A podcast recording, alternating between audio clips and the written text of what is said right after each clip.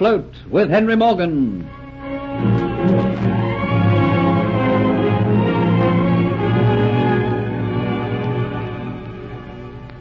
Dolores feels that her plans will succeed.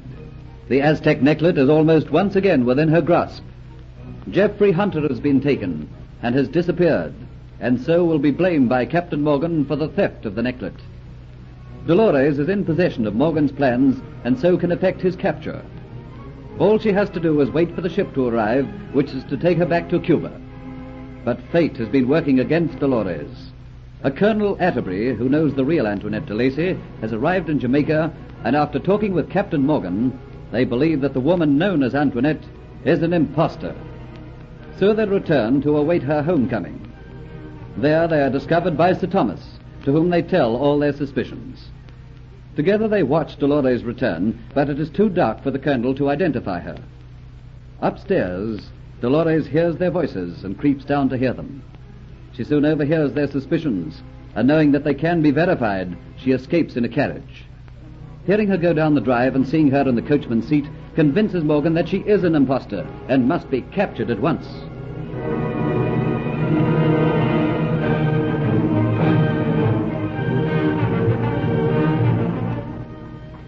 There's your proof, Sir Thomas. The woman on that carriage driving away like that. Eh, the whole thing has just gone entirely beyond me. She must have been listening outside the door, and she must have heard our voices and come downstairs to investigate. Well, she knows we're after her. That's why she's gone. Perhaps she isn't the Antoinette de Lacy I knew in England. She's a spy sent out by Spain. I wonder just how much she does know. Let's not waste any more time. She must be caught and brought back. Three horses, Sir Thomas, and at once. We must set off in pursuit. I'll not return to my ship until that woman is found. But I'm in my night attire. I'm not ready. I'll go and order the horses. And while they're being saddled, you throw some clothes on, Sir Thomas. We've already wasted precious time.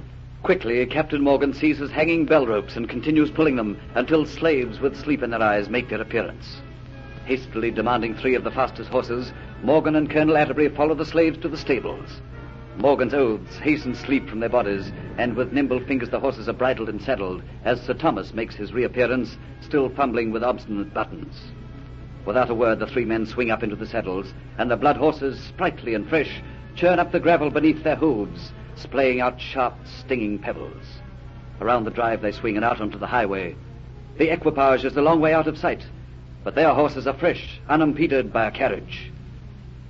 Sky in the east changes from gray to yellow, and dawn gazes with amazement on this astonishing scene. The horse's nostrils become distended as it tries to outpace the other as it is urged on by its rider. Flecks of foam form around their mouths. Their bodies stretch and their muscles strain. Down the road, around the curve, still an empty highway lies ahead. Lighter grows the sky. Slaves out working from the first streak of daylight pause to watch the maddened horsemen. Around another bend, still an empty highway, and a fork in the road. Reins are pulled hard against mouths. The pace was checked. Snorting, panting, stamping, the horses are pulled to a standstill. Silence again, except for the awakening birds. Uh, well, which way now? I don't know. I can't see from the tracks. This highway's too well used. Well, to me, it looks as though she went this way. Look where the gravel is sprayed out, as though the fork was taken at a very high speed. You may be right, Captain Morgan, but she could have gone the other way. Well, there's only one way to find out. You take one road and I'll take the other. And I, I'd better go back home. There's little use my coming with you. I can get things moving from Government House. I'll call the militia out. I'll have the island searched from top to bottom, from side to side. You can call out the soldiers in my name, Sir Thomas. The ones who came with me in the convict ship. Right. We're all better meet here at the crossroads again in one hour's time. If she's ahead in the carriage, we must catch up before then. Very well. The three of us meet here at the crossroads in one hour's time. The bit bites deeply into the horse's mouth as Captain Morgan savagely pulls his head round. Startled, the beast rears on its hind legs, momentarily pawing the air. Then, feeling the urgency of its rider's haste, bounds with the speed of a sped arrow. The mad, urgent race is on again. Over the crest of rises, down the dips and the roads, on and on, forever urging greater speed. Around another curve, still an empty road. Can it be that Colonel Atterbury is following the right trail? The road turns to a sharp incline. If Captain Morgan is right, the carriage can't be far ahead. Feeling the uphill grade beneath its hooves, the horse begins to labor. Making a break in the rhythm of its gallop, carefully Morgan nurses his mount. The crest of the hill is reached. The laboring horse readily responds to Morgan's restraining hand and comes to a halt. Eagerly, Captain Morgan scans downhill, and his quick eyes catches a moving object, the carriage down below. The chase's end in sight. Digging his heels into the beast's flanks, the horse, refreshed by the brief respite, hardly lets its hooves touch the ground. Careless of any danger, horse and man speed onwards. Level ground is reached.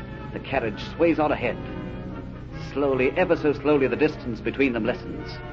But horseflesh is tiring. With the end so near, Captain Morgan spurs it on. Nearer, nearer. The air is filled with carriage wheels and galloping hooves. Nearer, nearer. The rear of the carriage is overtaken. Nearer, nearer. Riding alongside. Nearer, nearer. Level with the coachman's seat.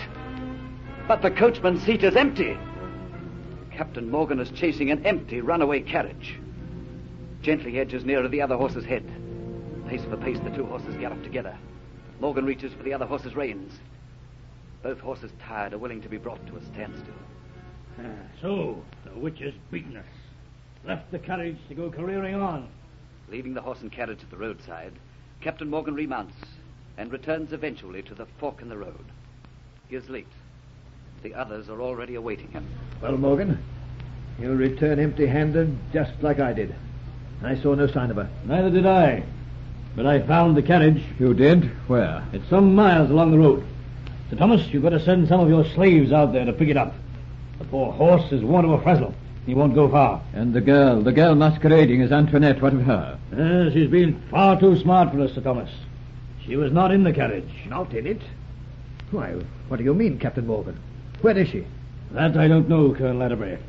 This woman must have realized that the chase would not be far behind her, and that our horses would be fresher and would soon outpace her carriage. So, having got what she considered a safe distance between herself and us, she no doubt pulled her carriage up and then dismounted. She must then have whipped the horse into a gallop and sent it careering along the road on its own. Then where do we start to look? Where, where do you think she could be hiding? Right now, Sir Thomas, she could be anywhere. well, Morgan, she won't get very far because I have aroused the militia. I also called out all Colonel Atterbury's troops aboard the convict ship. She won't be able to escape us. The soldiers will find her before long and bring her back. Have no fear of that. I wish I had your confidence. But don't you see, Captain Morgan, Jamaica is an island. She can't possibly get off it. How do we know? How do we know what arrangements she might have made in preparation for such a circumstance?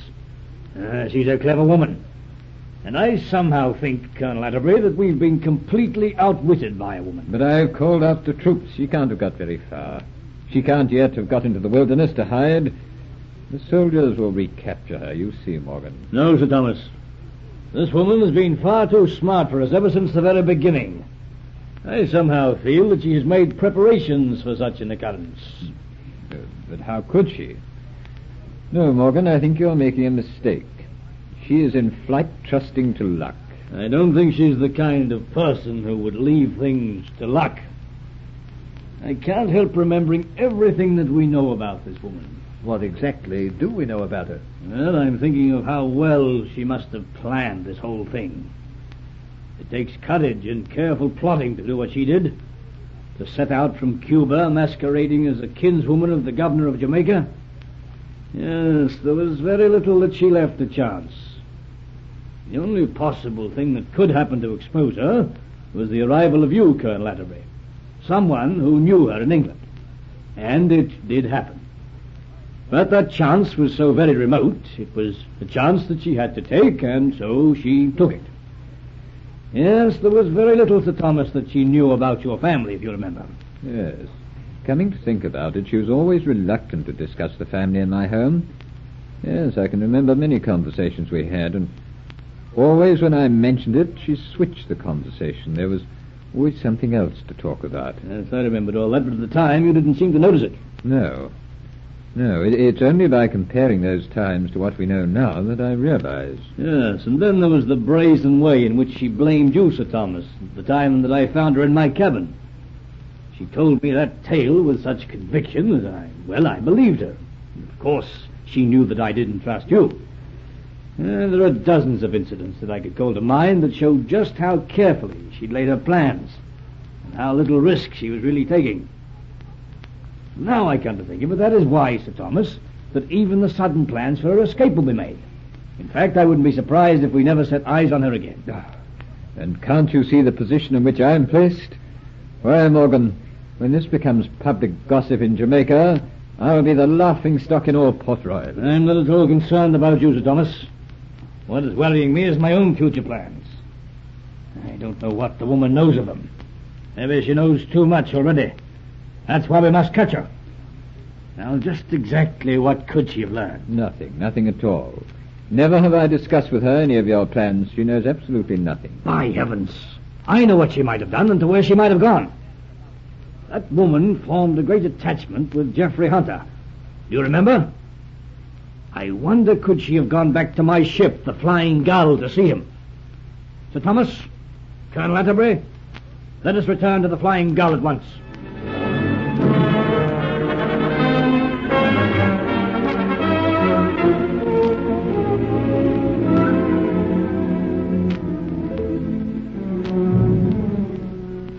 But there is a surprise awaiting Captain Morgan when he returns to his ship, the Flying Gull. There is a dead man in his cabin. The famous Aztec necklet has been stolen, and Geoffrey Hunter is missing. And what of Kitty? It is long past dawn. Has Diaz got her and the Aztec necklet? Make sure you hear the next episode of Afloat with Henry Morgan.